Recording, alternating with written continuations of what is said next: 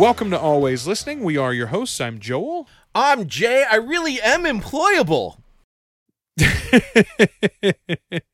uh, yay! For he's a jolly good fellow. For he's you are once again a company man, Jay. I am. Not that company. No, no.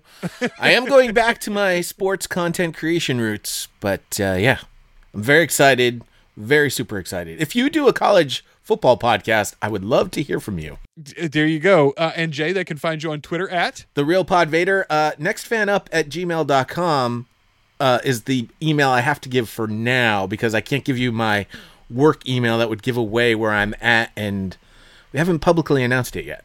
But I am working. Yeah, we're hoping we're hoping that uh, next week we'll be able to make a, an, an official discussion of of your new gig. But uh, yeah, let it be known for all those with well wishes and and all those who have uh, contacted Jay about independent opportunities. He is now back on the company time, the company dime, my friend. Uh, that also does mean though that your consultations, your private consultations and stuff are, are shut down now, right? It is. As a matter of fact, I had to turn over my clients to a certain person that I work very closely with. So I guess it worked out.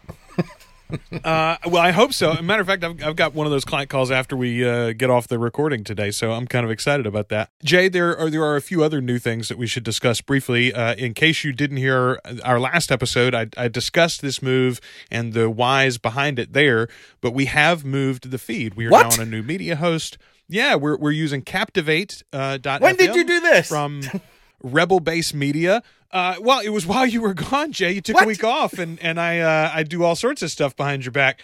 Let me tell you something. The first thing that I want to talk about is the Captivate Media Player, their embed player.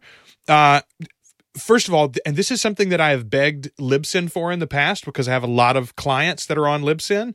I almost all my clients I try to go in and I change that player using custom colors, right? That's one of the things that you can do with the embed players. You can match the colors of the player itself to the colors of your logo or your website and sort of theme the thing a little bit better to fit in.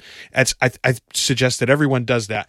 The problem for me with Libsyns is that when you choose those custom color swatches, it doesn't automatically change them for the player. You have to click the custom player and then choose that you want to use the color swatches. It's like two extra clicks. It's not really a problem, but I love the fact that Captivate's player you go into the the player setting in your menus and you choose your colors and it changes the player everywhere that it exists including jay i had already embedded on every single one of our episodes uh, on our website i had embedded the new player or actually kelly had my wife had gone through and embedded the player on all the old episodes thank you kelly and uh then we changed the logo. We have a new logo too, a new design. We went to a What? yellow based logo instead of orange. What the world are orange. you I know, doing? it's it's all new over here.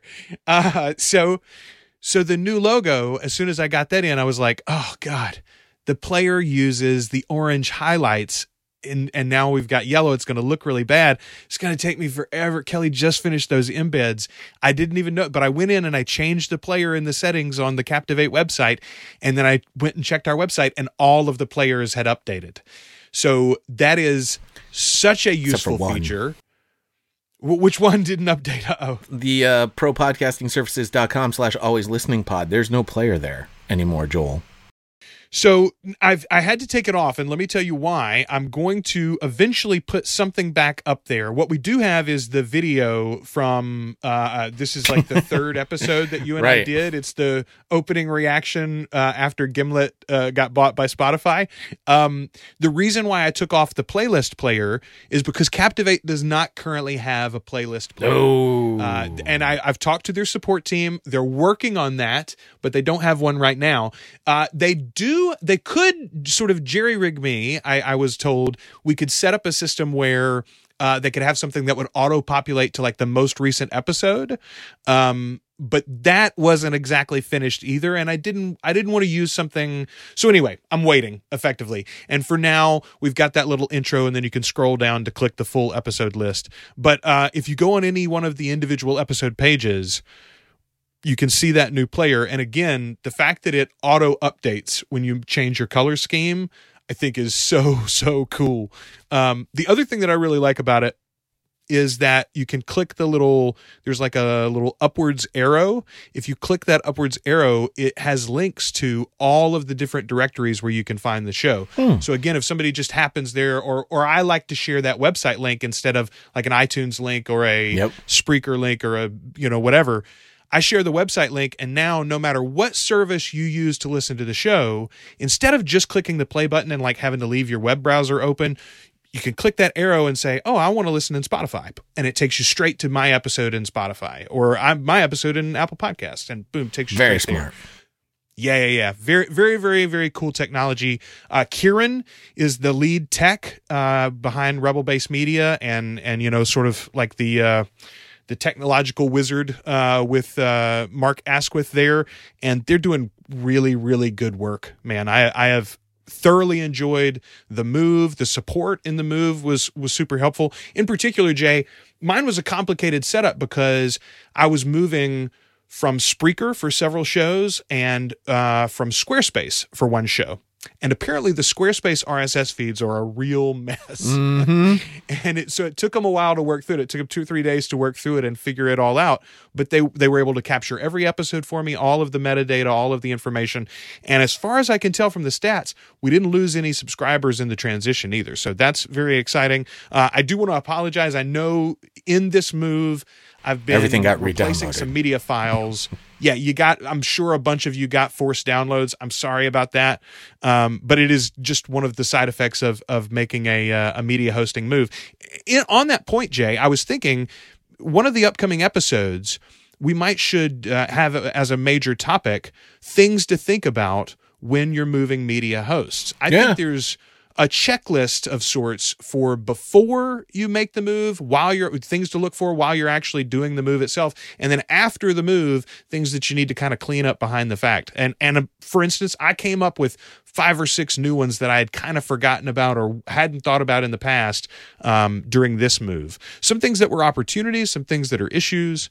Anyway, I think that's going to be an upcoming topic, so stay tuned for that. I want to just sort of address. I sort of played along there that that you did all this without my knowledge, uh, and and that is far from that's far from the truth. Joel spoke to me, and we both agreed that this was the best move for this particular show. And I want to really highlight that point. While Joel will tell you that the dynamic ads weren't working for this particular show, I tend to think a lot of that has to do with the bubble that we are in and understanding your audience. This goes to totally understanding your audience. Our audience is directed towards podcast creators. And in that bubble, in that world, podcast creators hate ads. They hate them with a passion.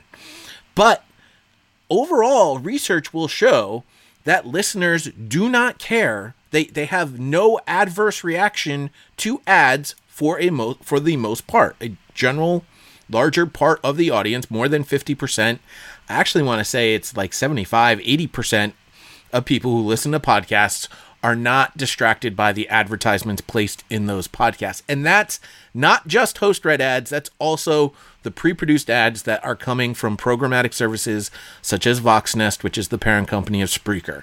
So, understanding that, understanding that our audience, mostly podcast creators, hate ads, I can see and understood why moving this particular show off made perfect sense my particular sports show is not moving anytime soon unless it's forced to move. And that particular show has a very small audience. It actually has a smaller audience than this particular show does. And it's making uh, I would probably well, Joel, you would know what the what the revenue was for this particular show. It's making way more than what this show was making.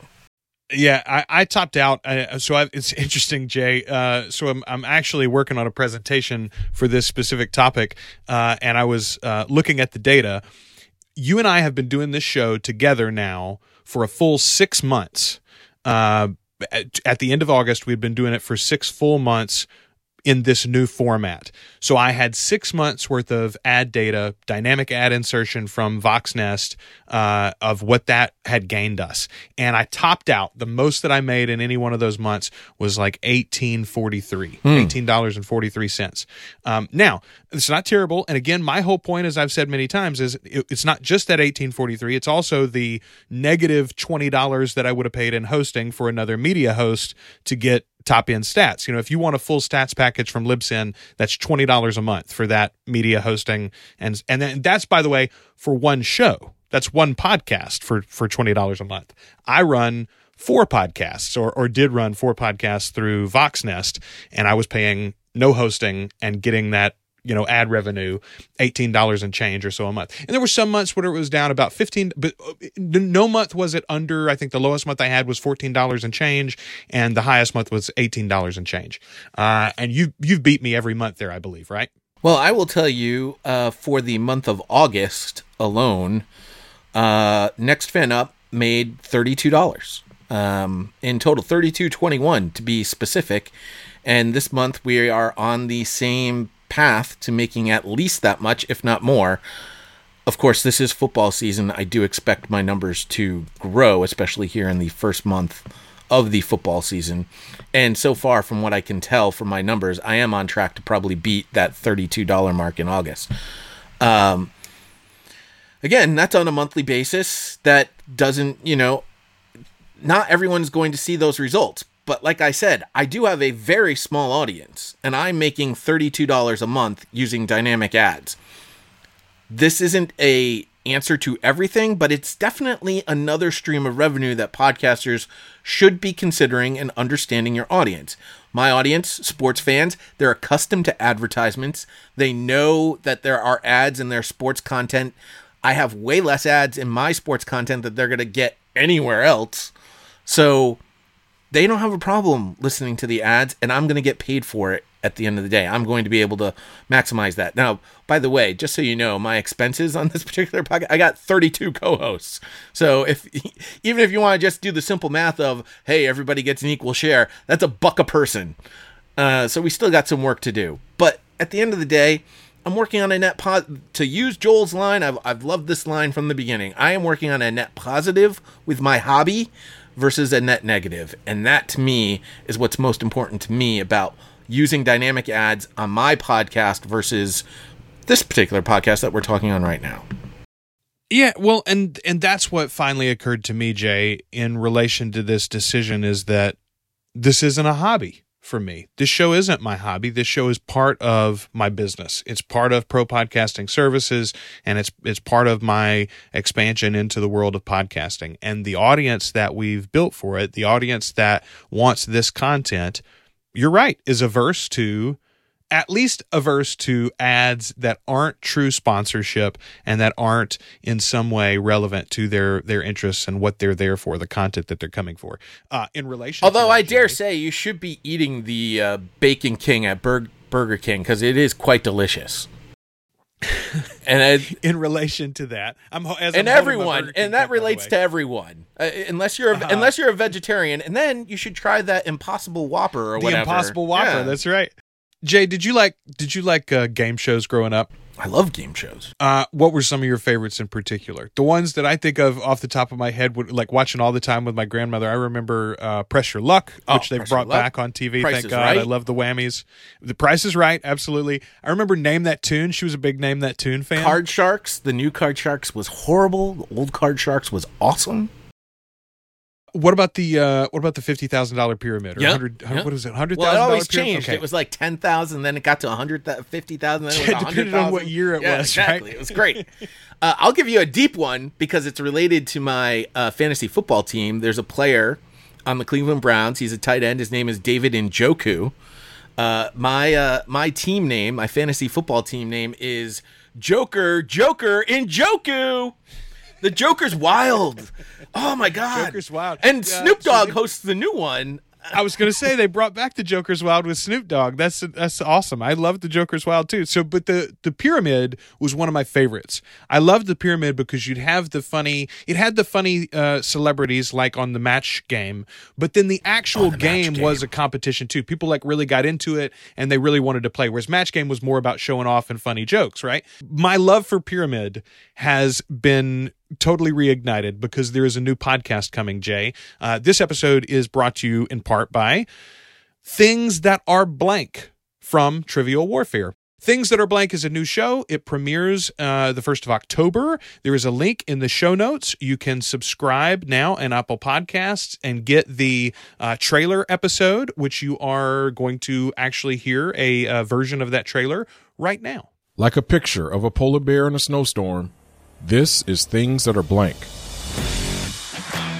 I'm so ready. Bring it! I can't wait to beat Chris's ass. Snap into a Slim Jim! Oh, yeah!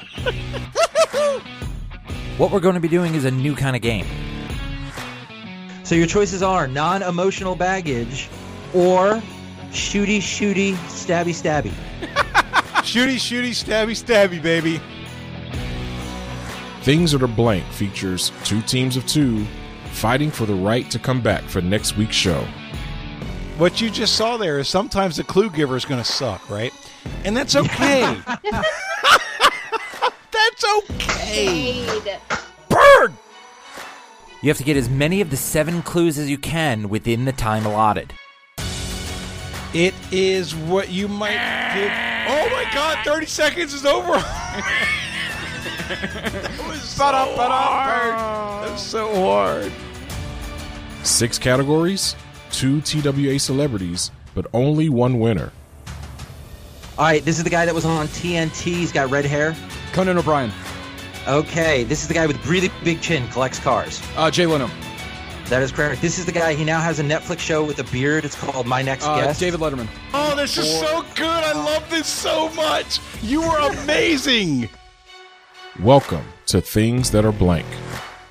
This is going to be so much fun.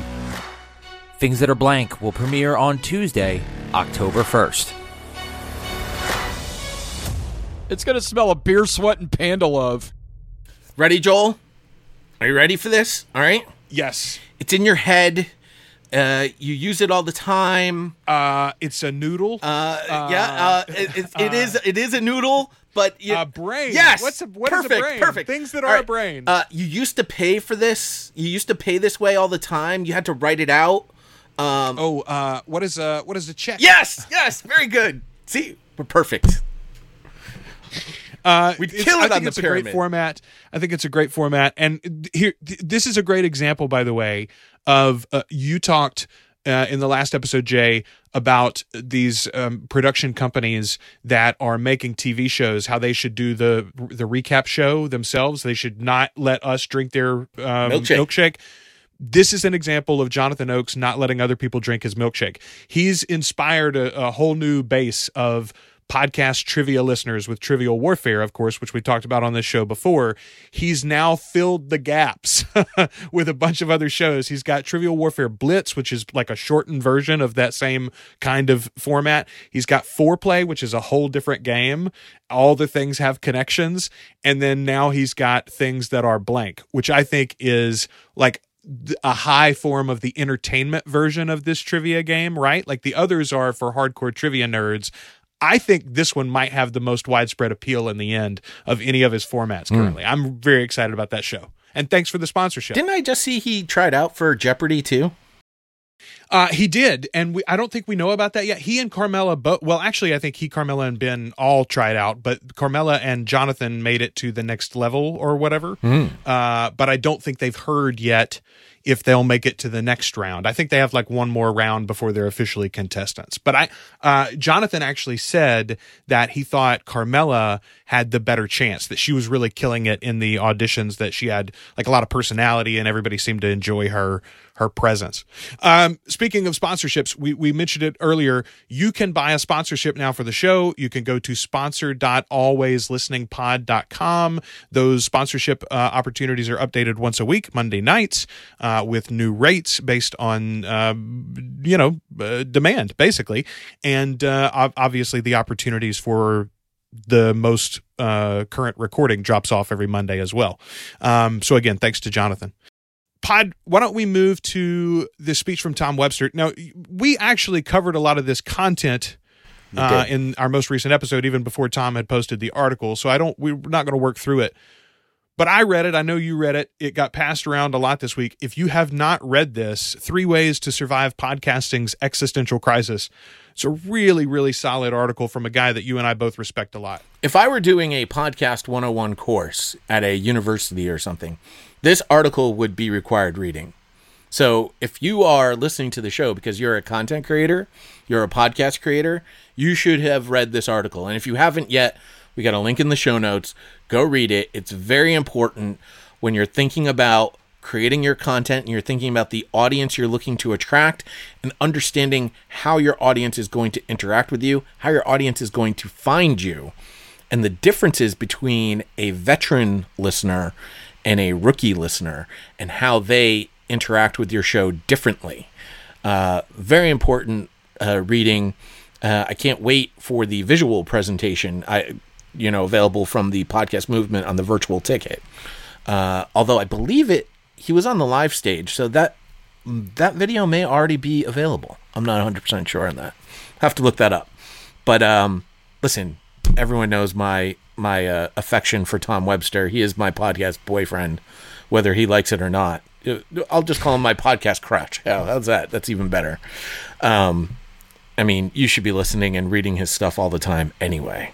If uh, if he was on the live stage, I think you're right. I think it is available. It's one of those things. I think you have to register for. I think you have to, um, you know, go through their little wall and give them your email address or something like that. But I do think that you could still access those um, those recordings.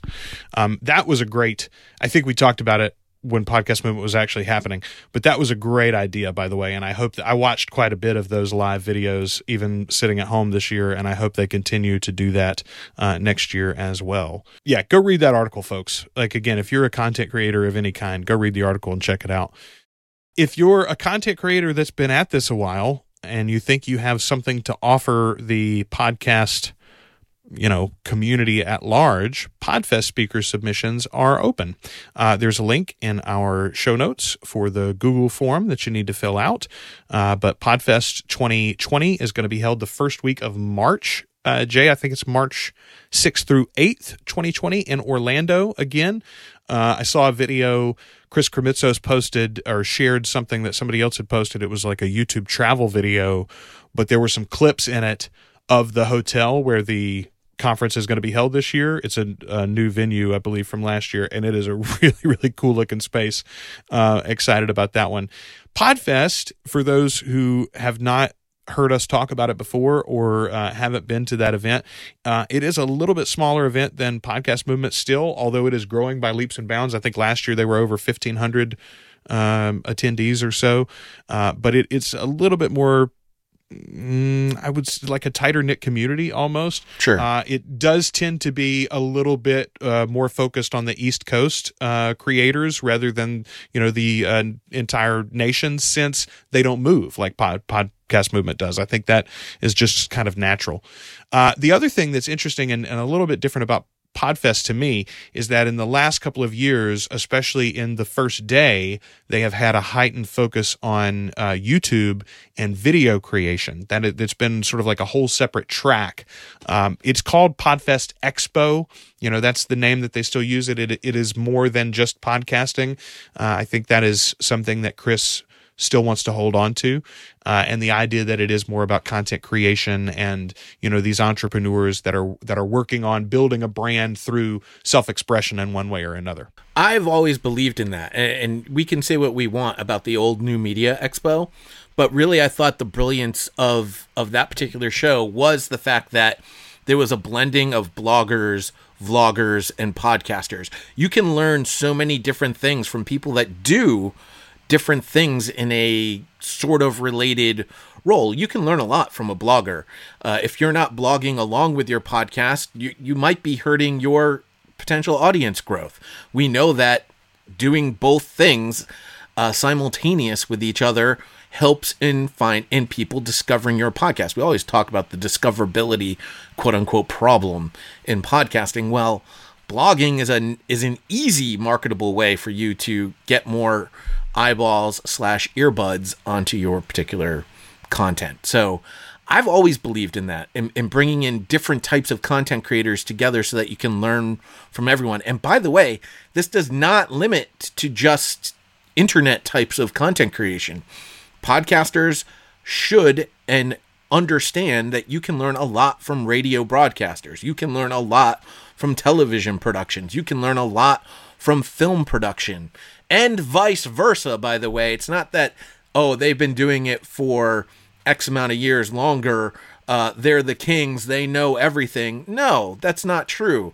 There is a there is a two way street there that both sides can learn from each other, and that's sort of what a conference like this can help bring together. You can sort of get that merging of ideas, and thus, when you do that, you you you rapidly grow as an industry.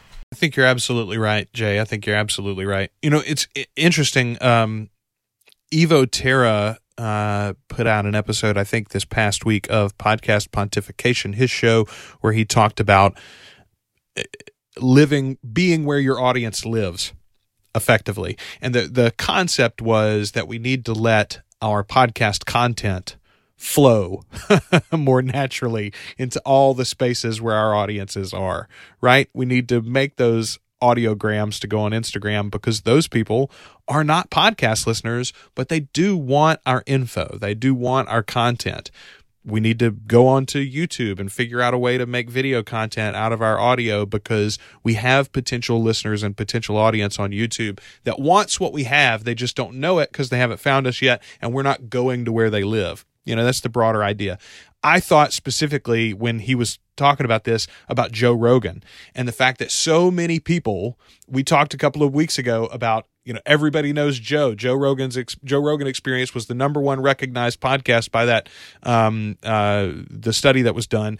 I think that's because if anything. I think it's because Joe goes wherever they live, right? Joe lives in YouTube snippets. Joe lives in Twitter clips. Joe lives in memes and GIFs and and those Facebook, the 15 second Facebook where you got the what it's about at the top and what it's about at the bottom, and you got just a 15 s- second snippet of video. I mean, I think about how many times did you see Elon Musk smoking weed on Joe Rogan's show without ever watching Joe Rogan's show? Me I've still never listened to or watched that episode and yet I've seen those images or video of those images hundreds of times. Also, understand Joe's got a team. It's not just Joe by himself. Joe's got a got a couple of different producers. He's got he's got some team around him. Not as large as an NPR team, but it's still it's multiple people. It's not just Joe Rogan all by himself. Um, yeah.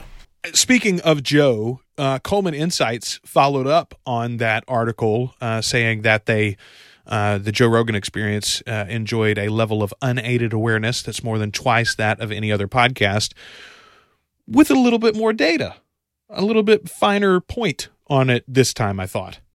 They had a presentation at Podcast Movement as well that apparently covered a lot of these things that they released in mid August uh, leading up to Podcast Movement.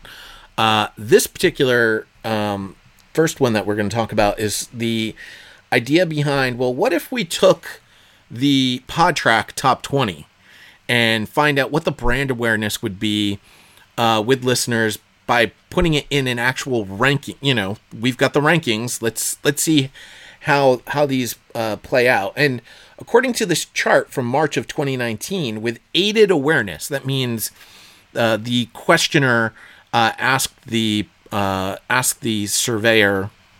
I think I said that right. Um, you know, do you know TED Talks Daily? And then they either answer a simple yes or no question. Uh, when they did that, the top show was TED Talks Daily. Only forty three percent of, of of these of these people recognized that particular brand, um, and that's in the top twenty. It was followed by the Daily at thirty five percent, the TED Radio Hour at thirty two percent, the Ben Shapiro Show at thirty one percent, the Ron Burgundy Show. Uh, we love the Ron Burgundy Show, only at twenty nine percent, which which is even more. And and it and if you really want your mind blown, This American Life, which has been around forever, at only 28%. Um, I mean, the Ron Burgundy show, especially. I mean, Ron Burgundy as a character has widespread impact on many different people, not just podcast listeners. The fact that only 29% of the respondents, with aided assistance, were only able to recognize the Ron Burgundy show, it says a lot about the branding And in podcasting. We know the amount of advertising that iHeart has put behind that show across their entire reach and, and network, but then also actual paid advertising across the web on different platforms. I mean, they have promoted that show heavily. It's gotten a lot of free pre- free press because it's an interesting concept that that uh, you know Will Ferrell's coming to the podcasting world in character like that. I don't. I think that's the first time that a a major you know movie picture star has done something like that in character. I can't think of another one. Yeah, I mean, yeah, they've other celebrities have had their own podcasts, but I don't think uh, another celebrity has done an in character bit like that. Did Rick- the closest, I guess, would be like Mike Myers doing that game show a year ago, but that was again a TV show, not a a podcast. You know, What about Ricky Gervais? He was a popular podcast back You in the day. I mean, and that's not exactly a character, but it was really in many. And his th- that show was very much the three of them doing their bit. I, I that's pretty close. But again, I think that is he was still doing it under his own name. He was effectively doing it as like a stand up, not as a. Uh, that's that's more akin to like WTF with Marc Maron, I think, than anything else. Um, but anyway, my point is, even with that, even with that giant apparatus behind him, even with the brand that exists in mainstream films already, not one, two, he's got two freaking movies about that guy. Right. And still, he can't get 30% of the audience to say that, yeah, they recognize that as a name. Like, holy moly. Hmm. Well, Joel, what do we do with all this? I mean, if Joe Rogan can't even get recognized, if The Daily can't even get recognized, what is the point? What do we do, Joel? Well, I'm glad you asked, Joel. even though I asked you. Because Coleman Insights provided uh, seven things that they said will help build your brand. And I think these are very important as a content creator to understand you do have to build your brand. Even if your brand isn't going to be as recognized as some of those big name podcasters, even if those big name podcasters aren't getting recognized as much as we believe they should be, these are things you absolutely have to have set down in pat, or you're just not going to find the success you're looking for. One, have your elevator pitch down. And I think that's important to understand.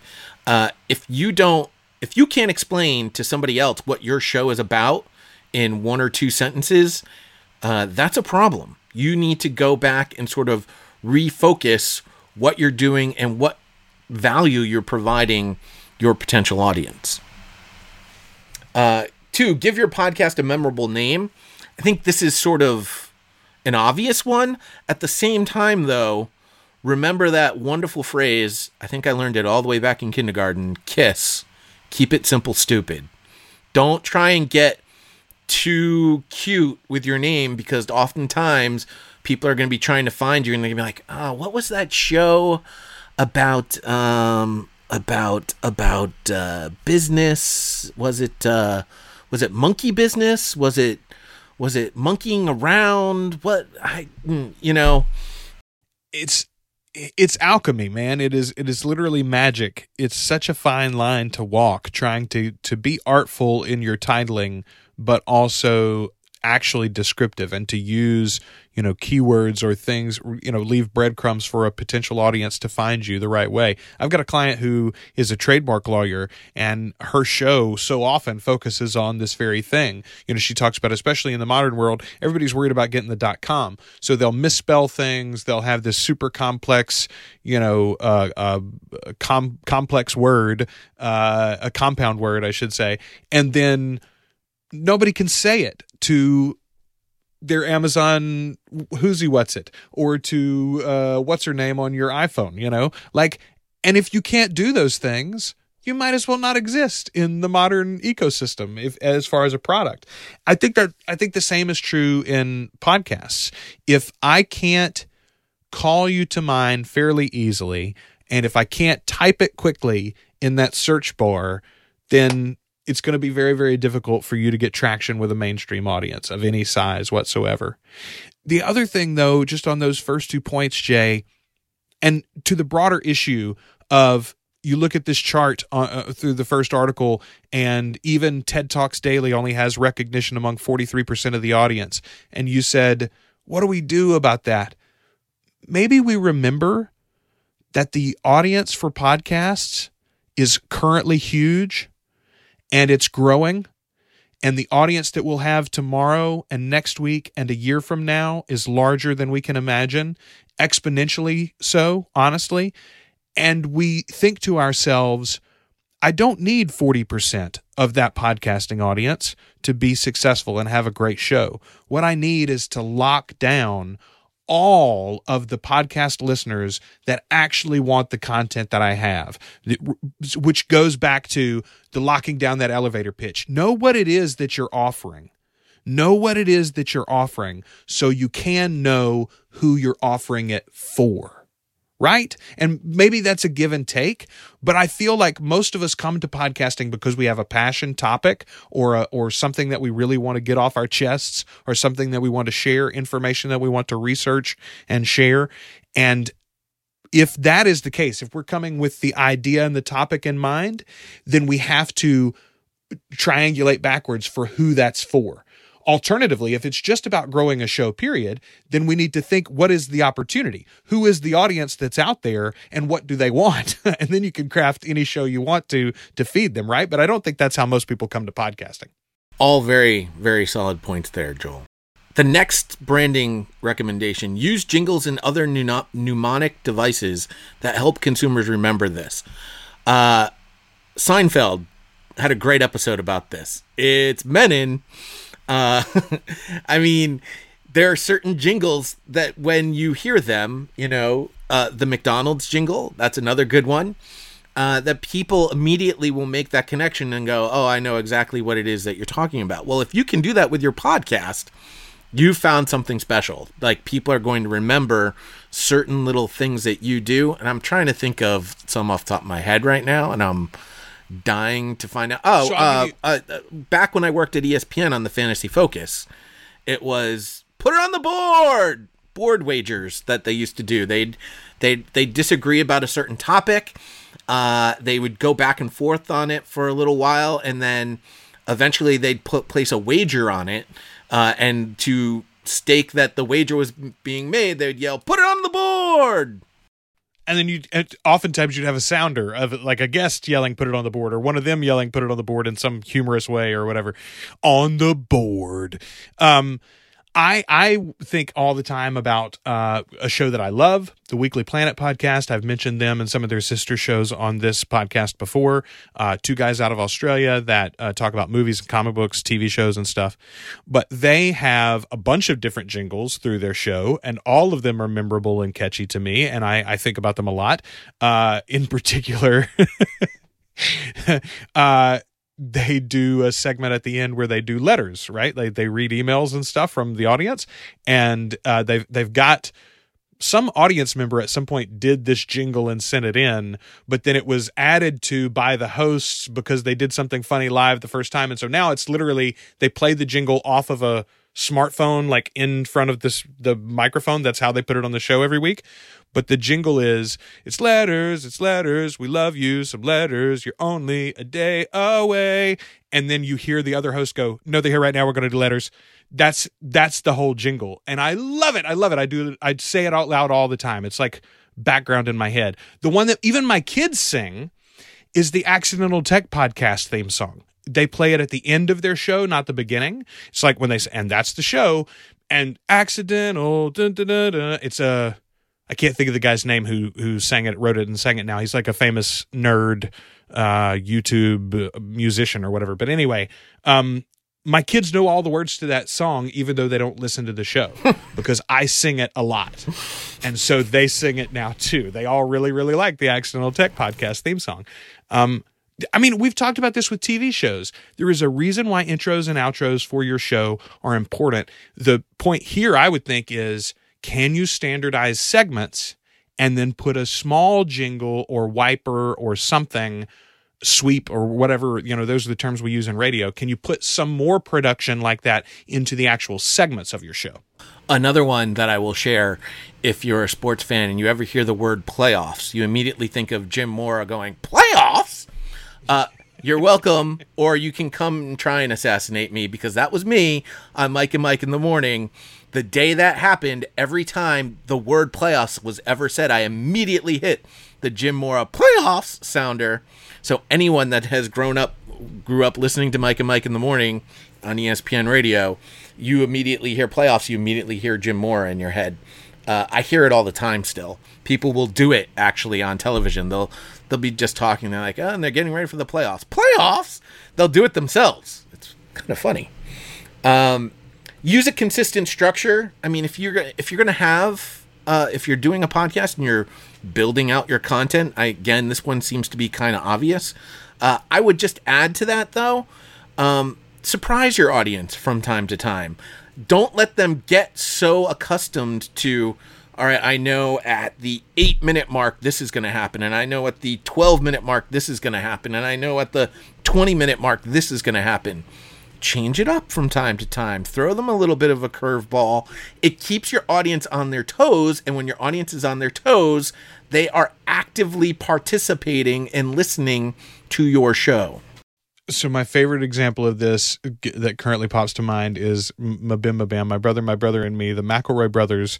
Uh, their standard format is they're either answering uh, Yahoo Answers, uh, gi- giving advice to those questions, or they are literally answering emails from listeners and giving advice to those questions.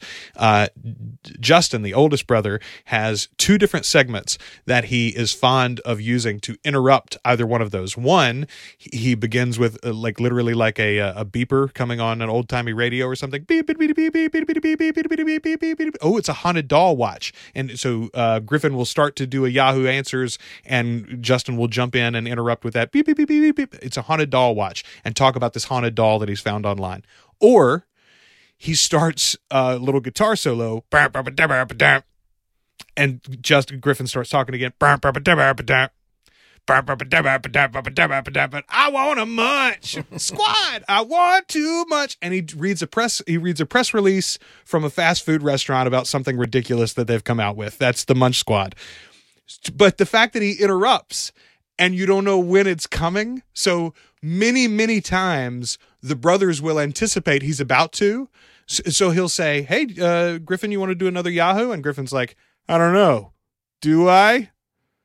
Yeah, no, go ahead, do a Yahoo. And so like Griffin's like slowly starting to read it because he thinks Justin's about to jump in, but then he won't all of a sudden, and it'll be like a whole segment. Like anyway, you never know when they're coming. You never know which one you're going to get. That's exciting, and you can hear it, especially in the live shows that they do. The live audience like will sing the guitar solo with him, et cetera, et cetera. They all want to clap along or whatever. Like it's a whole, it's a whole deal. I love that. I love that.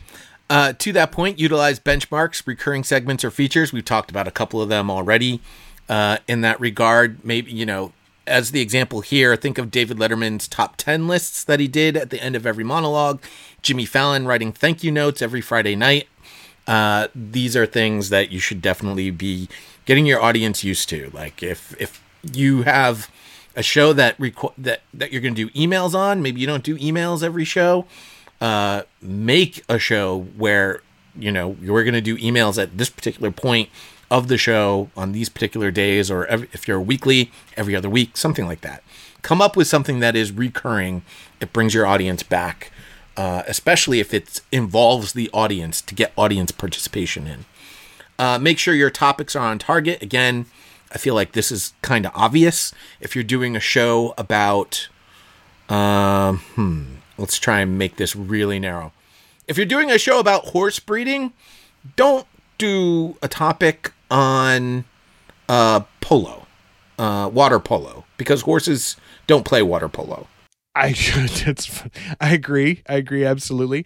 There's a show that I've mentioned recently on this podcast, Cheers Weekly. It was one of my uh, currently listenings a few episodes back, uh, Cheers Weekly. I love that podcast. However, they both really like TV in general, and they don't have any other outlets to talk about it. So at the beginning of every single episode, they end up talking about what else they've been watching, and those segments sometimes go for 20 or 30 minutes of a podcast that's only 45 or an hour long and like I came to listen to Cheers. I didn't come to listen to the Americans or whatever else that they're talking about. We've done time. it on So- this show. We're trust me, we're not we're not we're not great adherers to this rule either. but you know, we try and do it at least at the end of a show, not right at the beginning. Yes, one one or the other, but segment it off at least and let your audience know they can skip it. If possible, maybe even put a chapter marker in there or a timestamp in your show notes so that they can get around it if they want to altogether. If you're going to continue to include the content that's uh, sort of slightly relevant. Um, this last one I like, Jay. Advertise your podcast.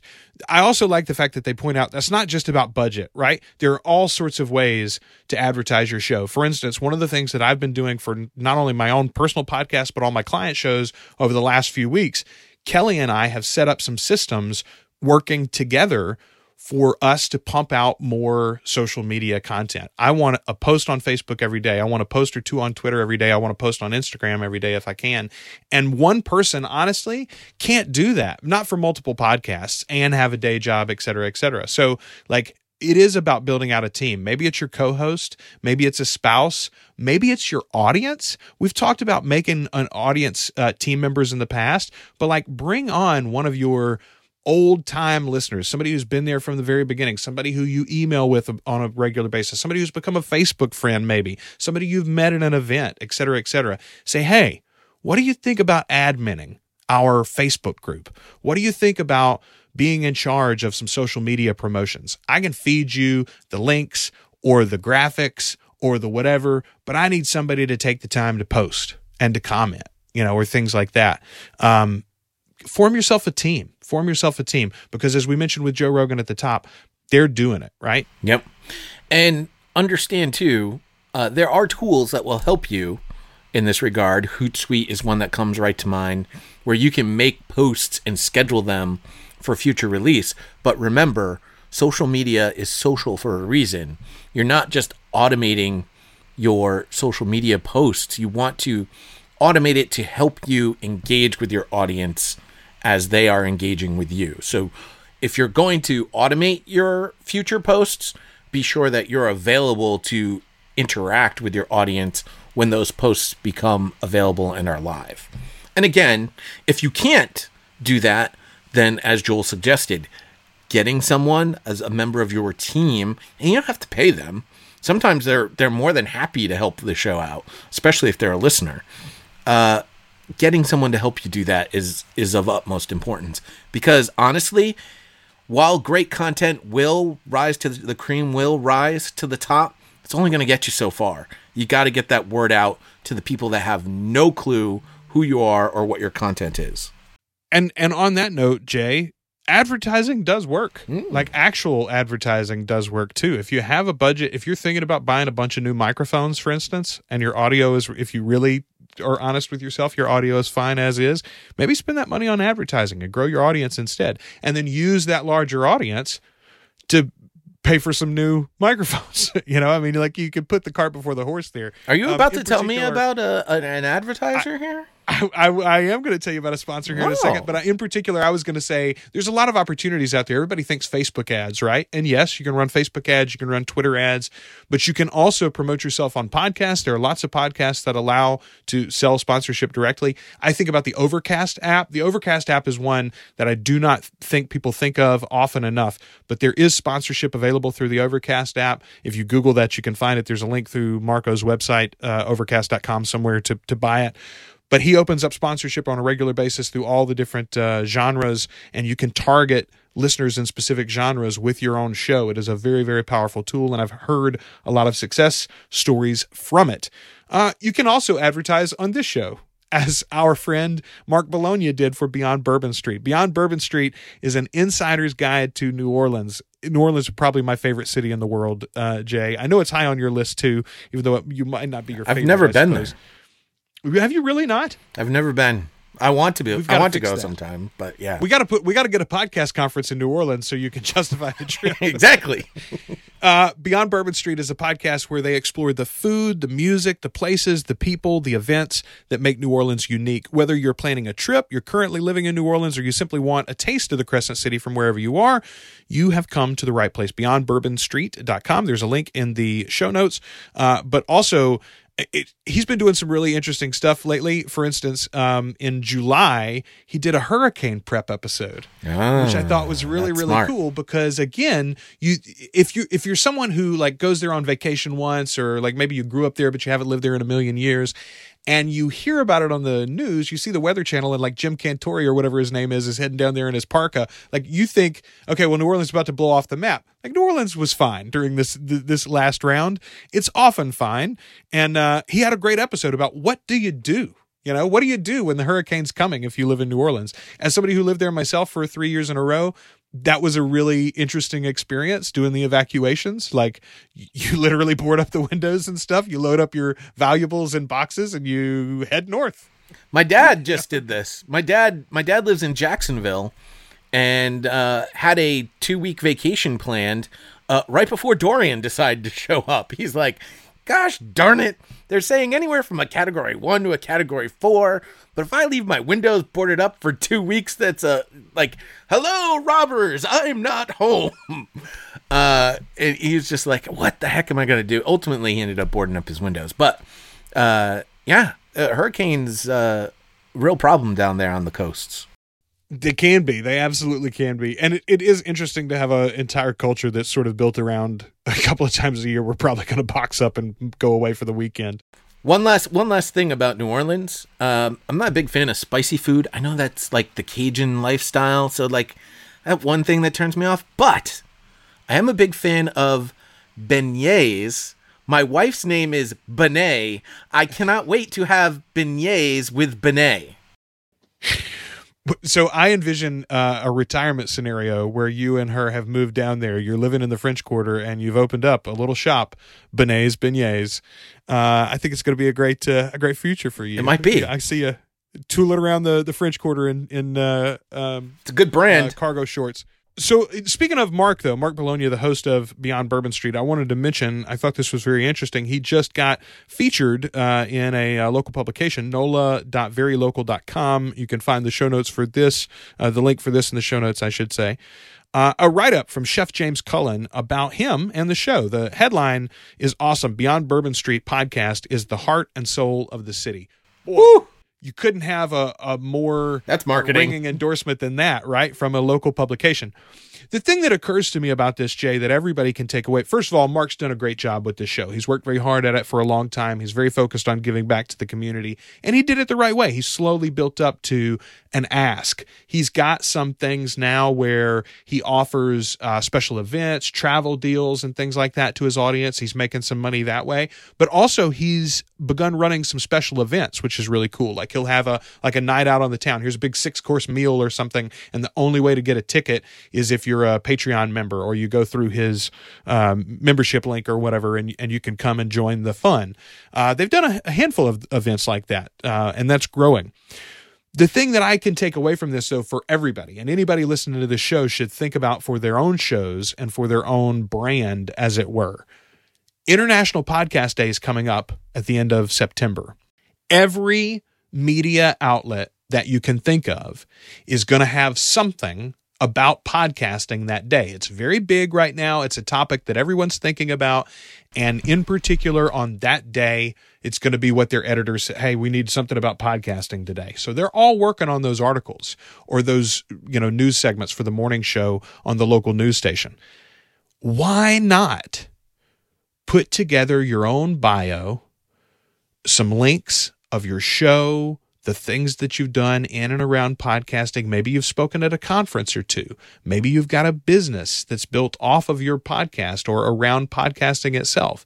Why not contact your local media outlet and say, Hi, International Podcasting Day is what is it? It's like September It's the last day of the 30th? month. Yeah. yeah, I think it is the 30th. Okay. It's the end of the month. My name is X. I live in your town. I've been a podcaster since 2012. if if I'm writing the article, right? I've been podcasting for 7 years, I've been in radio for a little over 15, and I would love to tell you about what podcasting's done for my life and how I've grown a business and brand in and around it. Would that be of interest for you for International Podcasting Day? Here's my website link. You can listen to my show. You know, like something as simple as that. And I got to tell you, like the local radio stations might not be interested in it because you're sort of competition and also they probably have their own podcasts already. But the local newspaper, especially if you're not in a major metropolitan area, they don't have a podcast. Or if they do, they they're not promoting it very well. The local TV station, they probably don't have a podcast. And even if they do, promoting their own shows, that's not a great story. That's not a local interest story, right? But if you are this interesting, you know, figure again, think about the local audience that you could build for yourself, the local notoriety. Think about the additional um, credibility that it brings to your website to say, hey, I was featured. Here's my segment. The news station, the TV station especially, it gives them an opportunity to toot their own horn. Hey, they go and they just toot their own horn on International Podcast Day, it's like, oh yeah, great, that's that's phenomenal. But if they do a piece on a local podcaster, they they use that as the main thrust of their story but then they're going to put their promo at the end of that story about their content that they have available as a podcast. You've now done them a favor. So uh, listen it doesn't hurt to ask. You're not going to know if you don't ask so you should go out and ask. I mean this is this is an obvious area of free marketing and remember all those things we just talked about with the branding of your podcast, have that elevator pitch ready, have all of those resources ready. Be ready to be the expert on podcasting for that particular author because I can guarantee that author has no clue what they're doing and they're going to be looking for as much help as they possibly can to get as much information as they possibly can to write an educated article. I am absolutely going to be doing this myself. I'm, and again, like the worst they can do is tell you no uh, but they can't tell you no if you don't ask. So why not give it a try? And by the way, just because they told you no this time, next year you should do it again because the person who said no may no longer be there and somebody else might be there and say this is a priority or even the person who said no realizes oh crud i really missed out on an opportunity last year i'm not going to miss out on it this year uh, don't make this an every week type of ask you got to give it sort of room to breathe when you get that no. But just because they said no once doesn't mean they're going to say no again when you propose it again. And by the way, a year later, maybe you've established yourself even more as a presence in the podcasting space. Maybe your audience has grown. Maybe you maybe you're getting more eyeballs and earbuds than you previously were and now you're even more valuable to that particular uh, media outlet. Yeah, Jay, I think that's applicable for anybody. That's the point. Anybody can take that and run with it. And again, like you build on it. Maybe it's the local news station. Maybe it's the local, maybe there's a news magazine in your area. Maybe there's a, you know, something that comes out once a month. Maybe there's a website that's popular in your local area. Whoever it is, one of those outlets is looking for a story. You could be that story. Go get in front of them this week. Jay, uh, where can people find you online, particularly if they're a uh, college football podcast? Yeah, if you're if you're into college sports and you're doing a podcast, uh, I'm most likely going to be reaching out to you here within the next few weeks. Uh, if you want to reach out to me first, I would love it. Uh, at the real Podvader on Twitter. Uh, nextfanup at gmail.com is the email I can give you for right now. I can give you the first part. The first half of my email address is podvader at such and such and such dot com. But I can't tell you the such and such part yet. We'll work on that for next week. Uh, don't forget to check out all the show notes. Uh, there's some really good links in there. You can find that uh, all at alwayslisteningpod.com. And of course, if you're interested in uh, promoting your own show or service or product, you can find those opportunities at sponsor.alwayslisteningpod.com. You can find me, propodcastingservices.com, or on Twitter at the Rogues Life. Uh, and uh, yeah, my email is at that website, so uh, you can find it there too. Um, Jay, until next week, we've been your hosts. I am Joel. I'm Jay, such and such, such and such. and we are always listening.